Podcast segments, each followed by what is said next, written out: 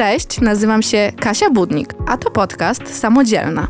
Dlaczego samodzielna? Bo samodzielni to nie single, ani samotni rodzice. To po prostu dzielne dziewczyny i chłopaki oczywiście, którzy, co tu dużo mówić, muszą opanować o wiele trudniejszą sztukę niż bycie rodzicem, szefem czy osobą zaradną. Sztukę randkowania. A ja moimi historiami chcę pokazać, że po pierwsze, nie jesteśmy w tym sami, a po drugie, każdy z nas wiele razy spadł z tego rowerka i lepiej z tych upadków się po prostu pośmiać. Pogadajmy jak rodzic z rodzicem. W tym odcinku porozmawiamy o wszystkich stereotypach, o wszystkich wizjach rodzica na aplikacji randkowej, co może być bardzo fajnym tematem do posłuchania dla wszystkich nie rodziców, którzy chcieliby właśnie z takimi nami porandkować, ale troszkę nie wiedzą, jak się do tego zabrać, nie wiedzą, z czym to się je, bo w głowie mają milion stereotypów. I dziś ja chciałabym je obalić.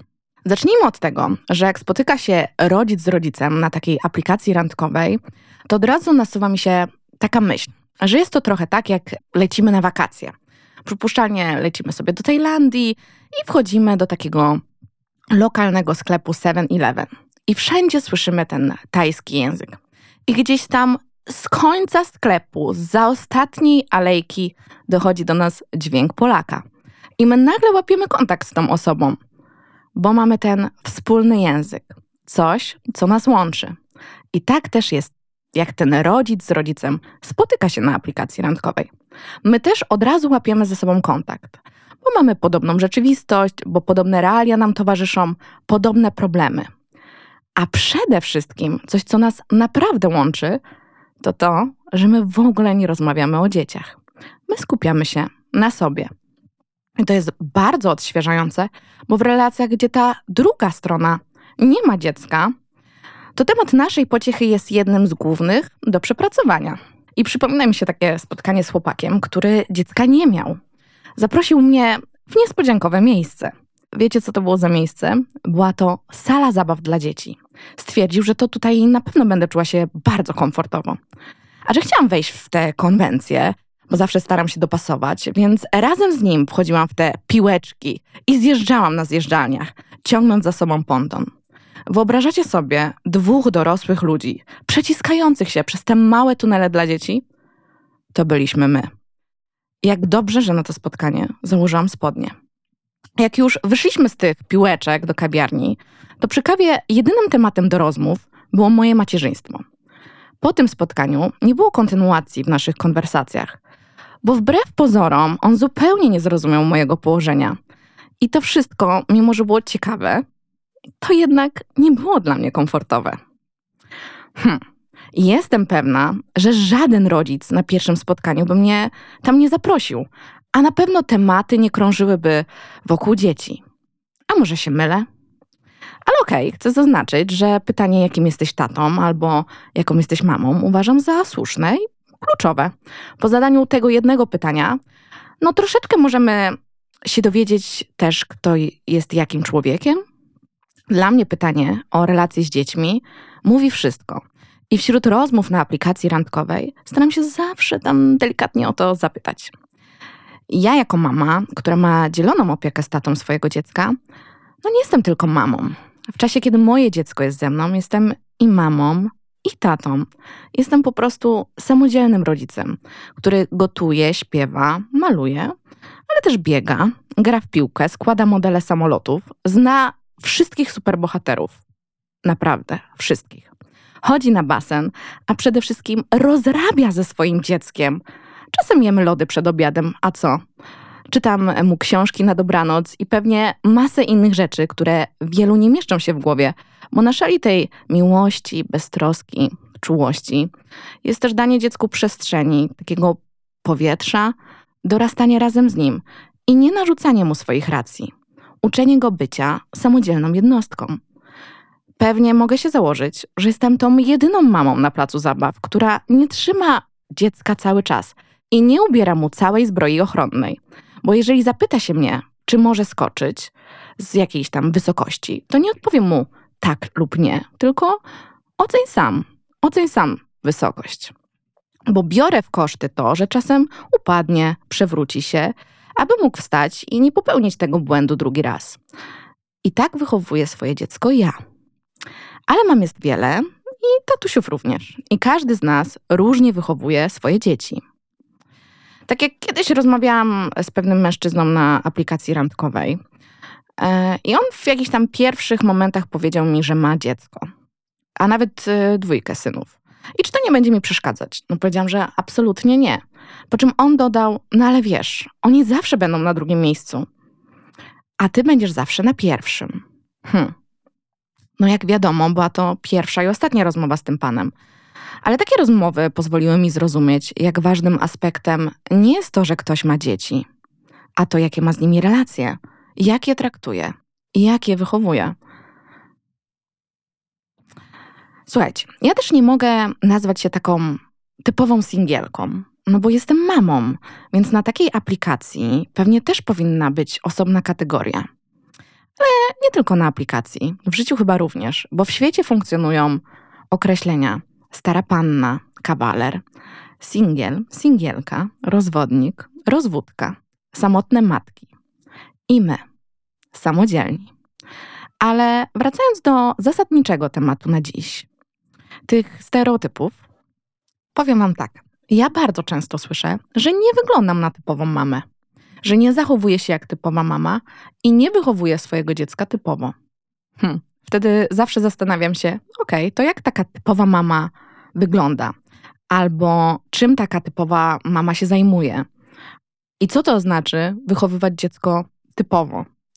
Przecież teraz e, mamy mają nowoczesne zawody, potrafią być zmysłowe, mają ciekawe pasje, a wychowywanie dziecka może być przyjemnością, wyzwaniem, a nie ciężką pracą.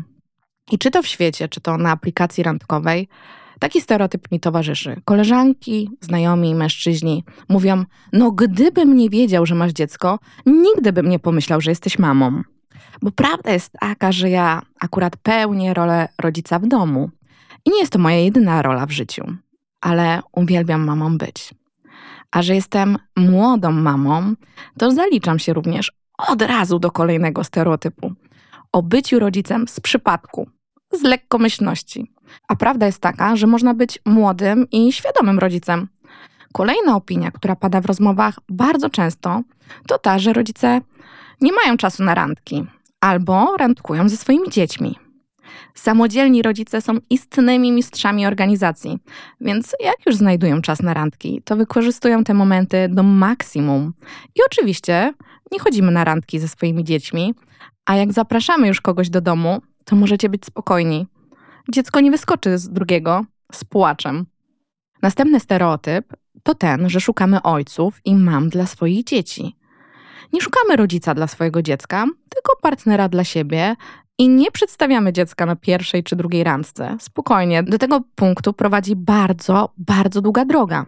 Powiem wam, że mam koleżankę, która akurat jest e, samotną mamą i ona bardzo długo kierowała się właśnie takimi motywacjami, aby nowy partner był też ojcem dla jej dziecka. Ale po długim czasie, po przerobieniu już kilku mężczyzn, stwierdziła, że najlepszym scenariuszem byłoby, jakby ten jej nowy partner był po prostu przyjacielem dla jej dziecka. I powiem Wam, że tutaj się zgadzam z tym w stu procentach. Uważam, że nasi partnerzy powinni być przyjaciółmi dla naszych dzieci. Ale na pewno nie szukamy nowych mam czy nowych ojców. Te role już są zdecydowanie zarezerwowane. No mam nadzieję, że troszeczkę obaliłam stereotypy, ale jak wy się spotkaliście jeszcze z jakimiś, to ja z chęcią was posłucham, dajcie znać. Wiadomo, że najciekawszym momentem odcinka jest ten o nieudanej randce, a nie moje przemyślenia. I tutaj was nie zawiodę, bo jedna przychodzi mi do głowy. Tylko poczekajcie jeszcze chwilkę. No bo musi być wstęp.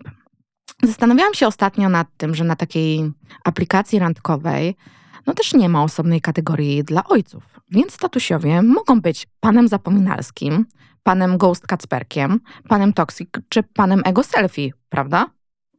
Poczekajcie, od razu zaznaczam, że ja właśnie dla odmiany bardzo wspieram ojców.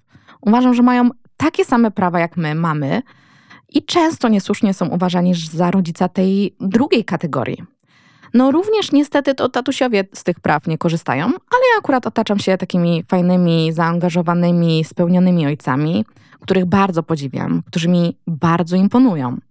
Mam świadomość, jak rzadki i wciąż wyjątkowy jest to model, bo jednak w znacznej większości mamy są bardzo osamotnione w tym rodzicielstwie. No i jak takie mamy mają chodzić na randki? Powiedzcie mi. No ale jak ja już uznałam, że może warto, że może warto zacząć szukać ojców, no bo może rodzic mnie zrozumie, bo może nie zabierze mnie, no wiecie, na plac zabaw i nie będzie miał stereotypów. A na kolację nie zamówi mi garberków. To nie wiem czemu w głowie miałam przekonanie, że przecież ojcowie są szczerzy, troskliwi, nigdy cię nie oszukają. No może dlatego, że tak postrzegam ojców w swoim środowisku. Ale gdy poznałam takiego rodzica na aplikacji randkowej, to nie przypuszczałam, że akurat on okaże się panem zapominalskim. A jednak to o czym on zapomniał mi powiedzieć. No dobra, zacznijmy od tego, że urzekł mnie tym, jak pięknie opisywał rodzicielstwo, jak bardzo zaangażowanym ojcem był, a przynajmniej tak twierdził. A że wspaniale nam się rozmawiało, to padło pytanie o wspólną randkę. Podczas tego hmm, poznawania się on zapamiętał no, masę faktów o mnie. Był bardzo uważnym słuchaczem. Zawodu prawnikiem, miał bardzo dobrą pamięć i dzięki temu zapraszał mnie w naprawdę wyjątkowe miejsca, które były bardzo bliskie mojemu sercu. I tak właśnie zaczęliśmy chodzić na randki. Muzeum Sztuki Nowoczesnej, warsztaty gotowania. Pewnie myślicie, hmm, co mogło pójść nie tak? Hmm, wiecie jak działają kobiety. Często mamy bardzo wysoko uniesioną gardę. I ja też miałam. Ale z czasem, jak ktoś nas urzeka, jak ktoś właśnie wie doskonale, gdzie tam nas zaprosić, jak ktoś cię słucha no, z tak ogromną uwagą, no to te łapki troszeczkę opadają. Przy kolejnej randce zaczęliśmy rozmawiać na takie tematy bardziej prywatne. Zapytam, jak dawno rozstał się z mamą swojego dziecka. I on nagle odpowiada: O, nie powiedziałem ci? Musiał mi wypaść z głowy. Ja jakby nadal jestem z mamą swojego dziecka. Hmm. Prawdopodobnie wszystkie bliskie mi osoby doskonale wiedzą, jaka mina mi wtedy towarzyszyła. Po wymianie kilku zdań on spuentował, ale wiesz, przecież nie zapytałaś, czy jesteśmy w związku, więc y, nie okłamałem cię i nie możesz mieć do mnie o to pretensji. Wyrok? Niewinny. Fraza typowego prawnika. Ja wiem, ja naprawdę wiem, że jest to istny klasyk na tej aplikacji. Tylko dlaczego ja myślałam, że kategoria rodzic jest inna? Że w takiej kategorii pan Zapominalski nie istnieje, nie przytrafia się. Może warto na samym wstępie rozmów umieścić e, takie pytanie o to, czy ktoś jest w związku, czy nie. Może jest jakaś lista pytań obowiązkowych, które powinniśmy zadać. A ja jeszcze po prostu ich nie zadałam, bo ich nie znałam. Co myślicie? No ale jak już przeszliśmy do tematu pań i panów zapominalskich, tak, bo typem zapominalskim może być i kobieta, i mężczyzna, to wśród moich znajomych słyszę najczęściej, że mężczyźni no, zapominają wspomnieć, że te zdjęcia, które są, to takie ich, ale no, sprzed dekady. I tutaj mistrzem spotkań e, takiego typu e, jest moja przyjaciółka, która naprawdę bardzo rzadko randkuje. No statystycznie raz, może dwa razy do roku. I przełamała się w ostatnim czasie, postanowiła pójść na randkę, mimo tego, że pół roku temu chłopak właśnie ją oszukał. Ze zdjęciami, które miał na profilu, które zdecydowanie odbiegały od rzeczywistości. I na tej randce ponowny zawód, bo z młodego, uśmiechniętego chłopaka stał przed nią już zdecydowanie niemłody mężczyzna. No i nie przypominał właśnie tego mężczyzny ze zdjęć. Poczuła się oszukana. Nie dziwię się. I w jej przypadku 100% mężczyzn jest panami zapominalskimi. No tak trafiła. Nie dziwię się, że nie próbuje dalej. A kobiety, no one również e, zapominają wspomnieć, że zdjęcia, które umieszczają, są poddawane tak ostrym retuszom, że w rzeczywistości no, nie przypominają kobiet ze zdjęć. Ile razy słyszałam od e, chłopaków sytuację, że spotkanie trwało 15 sekund, bo też czuli się oszukani. Ale o czym zapominamy wspomnieć najczęściej? Na randce. lub jeszcze przed randką, w czasie poznawania. Hmm, a może czego nie chcemy powiedzieć? Jakich pytań zapominamy zadać, które uchroniłyby nas może przed randkową katastrofą? Czy są jakieś pytania, po których stwierdzilibyśmy: Oh no, temu kandydatowi to już podziękujemy? Czy takimi pytaniami mogłyby być pytania o politykę, religię, stosunek do świata? A może byłaby to zupełnie inna kategoria? O muzykę, spędzanie wolnego czasu? Krótko mówiąc, co danej osobie w duszy gra? Pewnie jest wiele takich rzeczy, które nam umykają, których zapominamy zadać albo zapominamy powiedzieć. Ale najczęściej zapominamy wspomnieć o naszych słabościach, niepowodzeniach. Pewnie jest wiele takich rzeczy, które nam umykają, których albo zapomnimy zadać, albo zapomnimy powiedzieć. Ale najczęściej zapominamy wspomnieć o naszych słabościach, no niepowodzeniach, bo na takiej aplikacji możemy być kimkolwiek chcemy. Wyobrażacie sobie poznawanie się i na wstępie mówienie, jak bardzo niedoskonali jesteśmy? Kurczę, ale byłoby to odświeżające.